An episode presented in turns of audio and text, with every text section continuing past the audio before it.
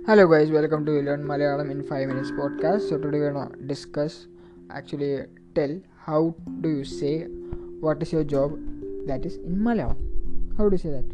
Two simple words. നിങ്ങൾക്ക് എന്താ ജോലി